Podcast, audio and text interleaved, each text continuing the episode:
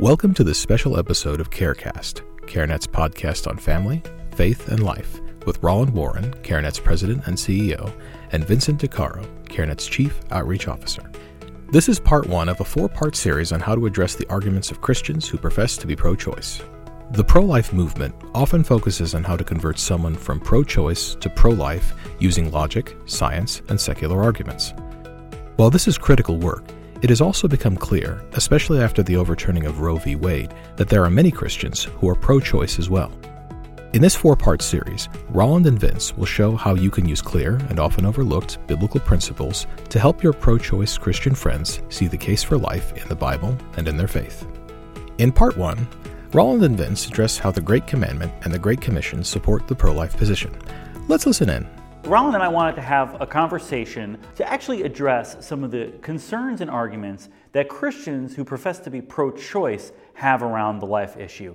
Um, and you know, this I think this really kind of came to the forefront a lot when Roe versus Wade was overturned, actually, right? Yeah, I mean that was what really um, inspired me to want to do this, Vince, because Yeah. I think a lot of people were surprised that so many Christians were frustrated that Roe got overturned, and in many ways, it really kind of opened my eyes even more. I mean, I, I noticed this over the years, but that a lot of Christians just weren't thinking about the life issue through a biblical lens. They were Right. thinking about it maybe through a cultural lens, or um, it maybe even uh, to some degree, just sort of a you know the way they think about compassion in a way that maybe Right. um, wasn't the most compassion for the most vulnerable Right, right. perspective, which is the narrative in, in the public square. Yeah. And so, I, from my standpoint, I really just had a sensitivity to Right, that. right. And, and I know that folks who profess to be pro choice that are Christian, it's not that they lack compassion, but I, I do think there are some ways that this issue needs to be anchored and discussed in a biblical worldview Yes. uh, that I think could help folks uh, come along and see this uh, through a lens that uh, is appropriate and that will lead them to you know a, a pro-life perspective, which is which is the perspective that certainly that God has on around this issue. Yeah, absolutely. And I, and I think what's really important and what Roland and I are going to try to do in this video is, you know, oftentimes uh, Christians, whether you profess to be pro life or pro choice, we sort of try to find those few magical uh, passages in Scripture that we feel make the argument for in either direction. So we sort of try to isolate a, a passage of Scripture um, that addresses the abortion issue or the life issue in a very, very specific way.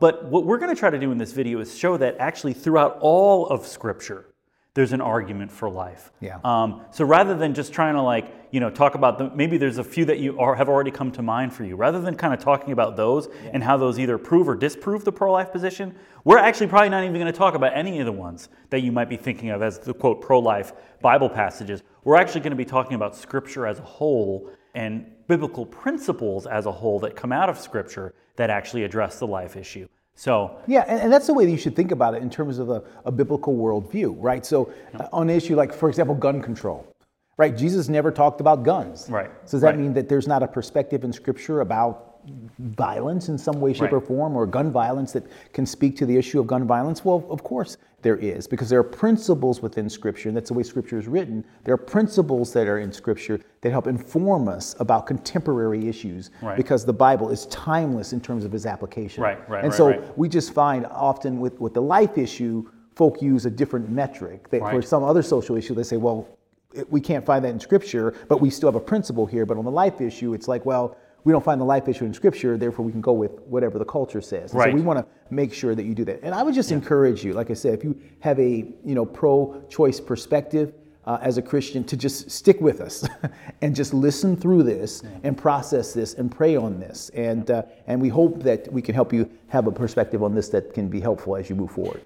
So we're actually going to be talking about four different areas where uh, the, the Bible really sort of informs uh, this this issue. And so the first one we're going to start with, Roland, is you, you know you, I've been hearing you talk a lot about the Great Commandment and the Great Commission. I've been hearing you talk about those two things in relation to the life issue. Yeah. So can you just unpack how those two things actually relate to this issue? Yeah, absolutely. You know, it's interesting because once Roe was overturned, God really downloaded into my brain a perspective about the Great Commandment and the Great Commission, these sort of bookends, because they're mm-hmm. sort of really two great initiatives mm-hmm. that we as Christians should proclaim in our private life, mm. live out in our private life, and then also kind of promote in the public square, Right. right? And it's the Great Commandment and the Great Commission. Now, the Great Commandment We find that in Matthew, we find that in Mark, and we also find it in Luke, where Jesus is asked a question. And it, it's a different question each time, a little bit, but essentially, uh, the question that he gets in Luke, which is where I'm going to concentrate, is there's a lawyer who comes to him and says, What must I do to inherit the kingdom of God? Right. Now, that's a really important Yeah. question, Yeah. right? Because any Christian should be asking that question What must I do? And of course, Jesus doesn't chastise him for saying that's a really dumb question. Right, right. He leans into that question because he thinks it's a good question. And then he responds and he answers it the same way he answers it when a scribe asks him and another lawyer asks him. He says, This is what you must do. Hmm. You must love the Lord your God, right, with all your heart, your soul, your strength, and your mind. Right. And love your neighbor as yourself. Mm-hmm. And then he kind of talks about in other places as well how all of Scripture kind of kind of is hanging on these two things. So it's love of God and love of your neighbor as yourself. Three loves. Right. Now, when I started to really reflect on that, it gave me just this amazing insight because when you look at that verse and you kind of unpack it, what does this word neighbor mean? Mm-hmm. Right? And when you look at the word neighbor in the Greek, it actually means near one. Mm. So it's loving your near one mm. as yourself. Right. So that's the first point. The second thing is when you look at the word love that's used in this verse, there's mm. four ways that love are described in Scripture. Mm. And the highest love possible is in the Greek, it says agapeo love or mm. agape love, as, mm-hmm. as we say it, say it in English. Mm-hmm. That type of love. And it's a sacrificial love. Right, So right. in that verse, he's using the same word for love mm-hmm. as the word for love that's used in John 3:16 for God so loved the world Mm-hmm. that he gave his only begotten son right that whosoever believe will not perish but have eternal life Right, right, right so that's the same word for love Right, it's right. not a love of friend it's not a, uh, you know, romantic love. rela- it's, it's the same love Yeah. so you start to put that together so wait a minute so we're supposed to have this kind of sacrificial love for our neighbor which is which is your near one. which is your near one. Right. Now, here's the question. Yeah. If you're a woman who's pregnant, Mm-hmm, who is your nearest near one? The child in your womb. The child in your womb, Right, right? right. If you're a guy who got a woman pregnant, Mm-hmm. who is your nearest near one? Well, I would say both the mother of the child and the child. Yeah. Right. Well, the, the child, of course, because what? Right. The mother is a near one. Right, right. But the child growing inside her is even a nearer near one Right. because it's bone of your bone and flesh of your flesh. Absolutely. Yeah. So you've got to ask yourself a question whether you're a Christian who professes to be pro choice or a Christian who professes to be pro life, Mm-hmm. right? How does the life decision, how does aborting a child square up against that? In other Right. words, Yep. how does aborting a child demonstrate love for God?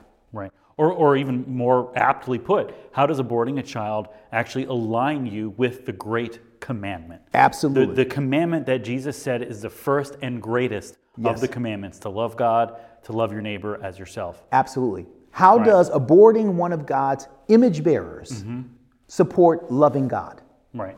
That's a question Right. that I just want you to think about and pray about. And then the second question is how does aborting your near one, Mm-hmm. right, who you're supposed to love Sacrificially. sacrificially, how does that support the Great Commission? Right. And I think the thing that's really important too for, for Christians who profess to be pro choice to sort of hear in this is that, um, you know, again, there's this argument well, Jesus never talked about abortion. But, well, I mean, no, not he didn't exactly, right? But we're talking about these are actually Jesus's words in Scripture Yes.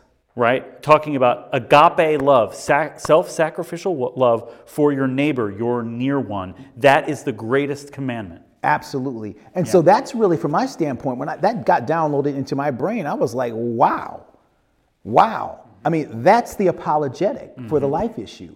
Beyond all the other questions that you can ask, everything that we do mm-hmm. should help us demonstrate our love for God and our love for our neighbor as ourselves. And what you find with abortion, what it actually does, because there are three loves that we're talking about love for God, love for neighbor, love for self. What abortion actually says is don't love God, don't love your neighbor, just love yourself. Mm-hmm. That's what it's that's what it says. That's what's happening there. That's what's that's what we're bringing to the, the forefront when we take that perspective. right, right, and right. so really, again, as, as someone who professes to be pro-choice, because I as a pro-life person, I can square that up. Mm-hmm, mm-hmm. Why? Because whenever a woman brings a child into the world, regardless of the circumstances, that is a sacrificial act. It's a sacrificial act. She's sacrificing her time, her talent, her treasure, her body, all of these things. And we know that, which is why we celebrate Right. motherhood the way that we do, because it's such a sacrificial act. So, in that moment, what better way to demonstrate love for God than sacrificing for one of his image bearers that you're carrying in your womb? Right, right, do right, see? right. Absolutely, absolutely. So now the second pillar here. Yes, So that's sec- so that's the great commandment. That's right? the Great Commandment, Okay. right? These are two bookends the Great Commission and the Great Commandment. Those are two bookends. Yep. Now, now, that leads you to, right, the Great Commission. The Great Commission. The Great Commission. So how does how what does the Great Commission have to say about the life issue? Well, here's the thing, Yeah. right? The Great Commission says that we should go and make disciples, Mm-hmm. right? And to teach them to obey all that God has taught us, right? All that Christ has taught us. That's what he Yeah, says. right. Now did Christ teach us the Great Commandment? And Yeah. that's, that's how you link back to Right, the Great Commandment. right, right. Because when you say, well, wait a minute, what is, what is all that, that Christ taught us? I mean, gosh, the Old Testament, New Testament, all these different things. Actually, Christ made it really, really simple. Mm-hmm. He said all of it distills down into these two things loving God and loving your neighbor as yourself. So, all that Christ taught us is to love God and to love our neighbor as ourselves. In other words, and to make disciples of our neighbor. Right. Again, the question of abortion. How does aborting your neighbor, who you're supposed to be making a disciple, fulfill the Great Commandment and the Great, the Great Commission? Commission, right, yeah. Right. How is it fulfilling the Great Commission to abort the very person that you're supposed to make a disciple of? Mm-hmm. Right? Because any, any parent knows that the first discipleship mission that you have is who? Within your own home, yeah. Within your own home, the children that you have. And in fact, when you look at that word in the Greek, disciple and discipler, it's all about teaching, learning, nurturing in that relationship. Right. So the child growing inside of that mother and the guy who got her pregnant in God's design, they're supposed to be making disciples of that near one. yeah, absolutely. Do you see? Yep. Now, when, in Luke, when Jesus kind of gives that information, well, this lawyer Mm-hmm. then says, well, okay, because you know, a lot of times as Christians, we'll try to minimize, well, how little do I need to do to get into heaven? Right, right, right. He asks the question, so who is my neighbor? Mm. And Jesus didn't answer the question with an answer, he answers the question with a story. Right. And he tells the story of the Good Samaritan. Right. Right? And if you're not familiar with that story, there's this person who's been injured by robbers and and left and, and can't On the side of the road. to side of the die, yeah. road, very vulnerable Right. to die. There's a priest that comes by, Mm-hmm. walks on the other side.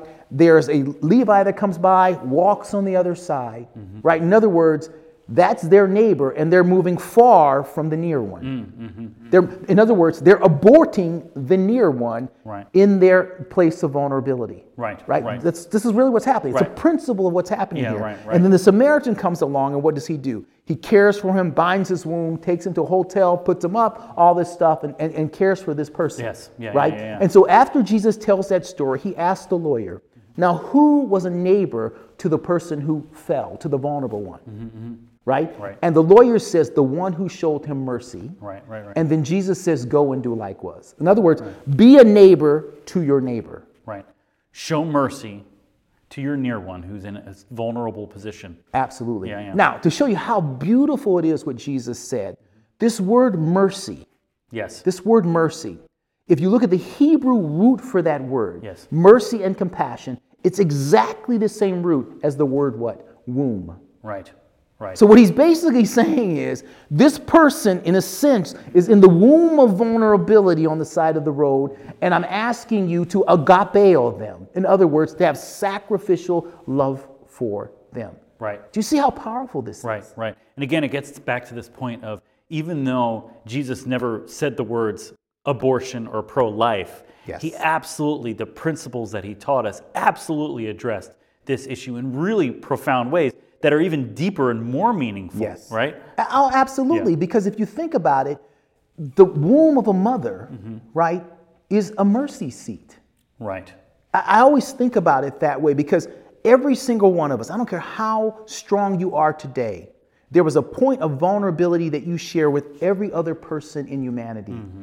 It was in the womb. Right. You're never more vulnerable than in the womb. Right. I don't care who you are or what you grow up to be. Right. We have a shared vulnerability in the womb. Mm-hmm. And I believe that the heartbeat of that baby Mm-hmm. is saying, Have mercy.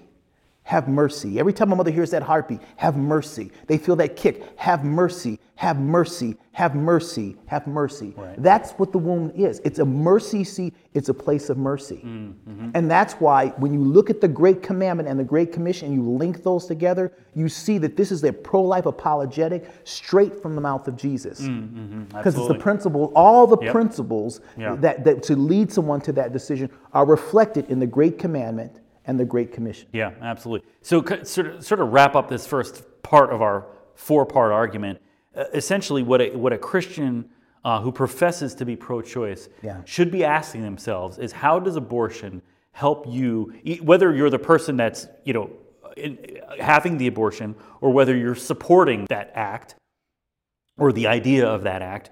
Um, how does this help me align with Yes. the Great Commandment and with the Great Commission? Absolutely. And, and, and by the way, on every issue that we look at, whether it's human trafficking, whether it's food security, whether, I don't care what it is, the incarcer- helping incarcerated folks, whatever the issue may be, the lens that we should be looking through all those issues is through the lens of does this align with the Great Commandment? Does this align with the Great Commission? On every single issue. That's the lens that we should be looking through and evaluating every single issue. And so, my encouragement here, as a Christian who professes to be pro choice, is to, like a camera, have that be the lens that you look at this through. And I believe that if you look at it through that lens, mm.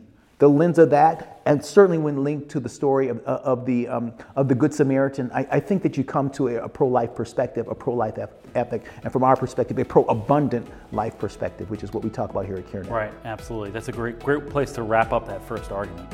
We hope you enjoyed this episode of CareCast. For more pro abundant life commentary and practical resources, please visit care-net.org. There you can subscribe to the Abundant Life blog, giving you access to videos, ebooks, podcasts, and other resources to help turn your pro life passion into pro abundant life action. Until next time, we pray that God blesses you and yours daily.